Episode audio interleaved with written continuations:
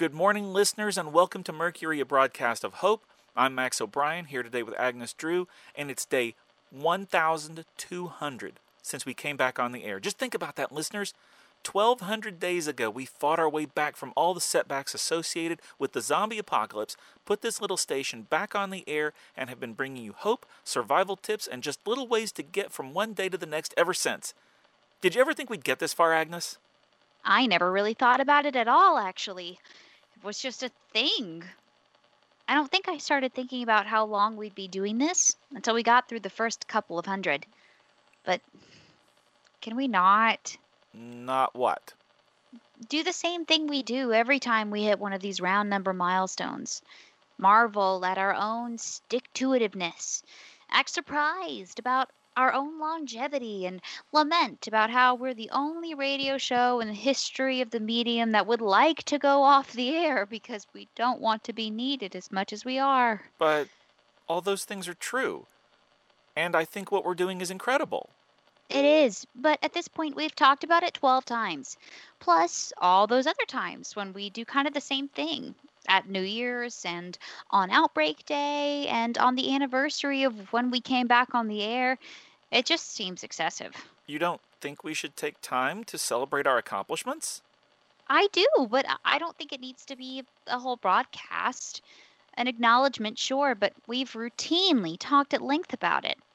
I just feel like it's starting to get into navel gazing territory. And what's wrong with that? Navel gazing or omphaloskepsis is an important part of some practices of yoga. Wait, it is? I thought it was just being self absorbed. That's what a lot of people use the term for now, yes, but it can also be used as a way to aid meditation. As one person put it, talking about some monks from Mount Athos, Greece, they conversed with the deity. I mean, I guess I can see that. The navel does mark the place where we were connected with our mothers, so it's easy to see that that's where we get life from. See? A valuable and affirming activity. Okay, but I still think these come across as bragging a little. We don't want to be seen as vain. Well, no, we don't. But where's the line between pride and vanity? Besides, at this point, I feel like we've set an expectation for our listeners. They see these milestones coming, just like we do, and they know what we'll be discussing.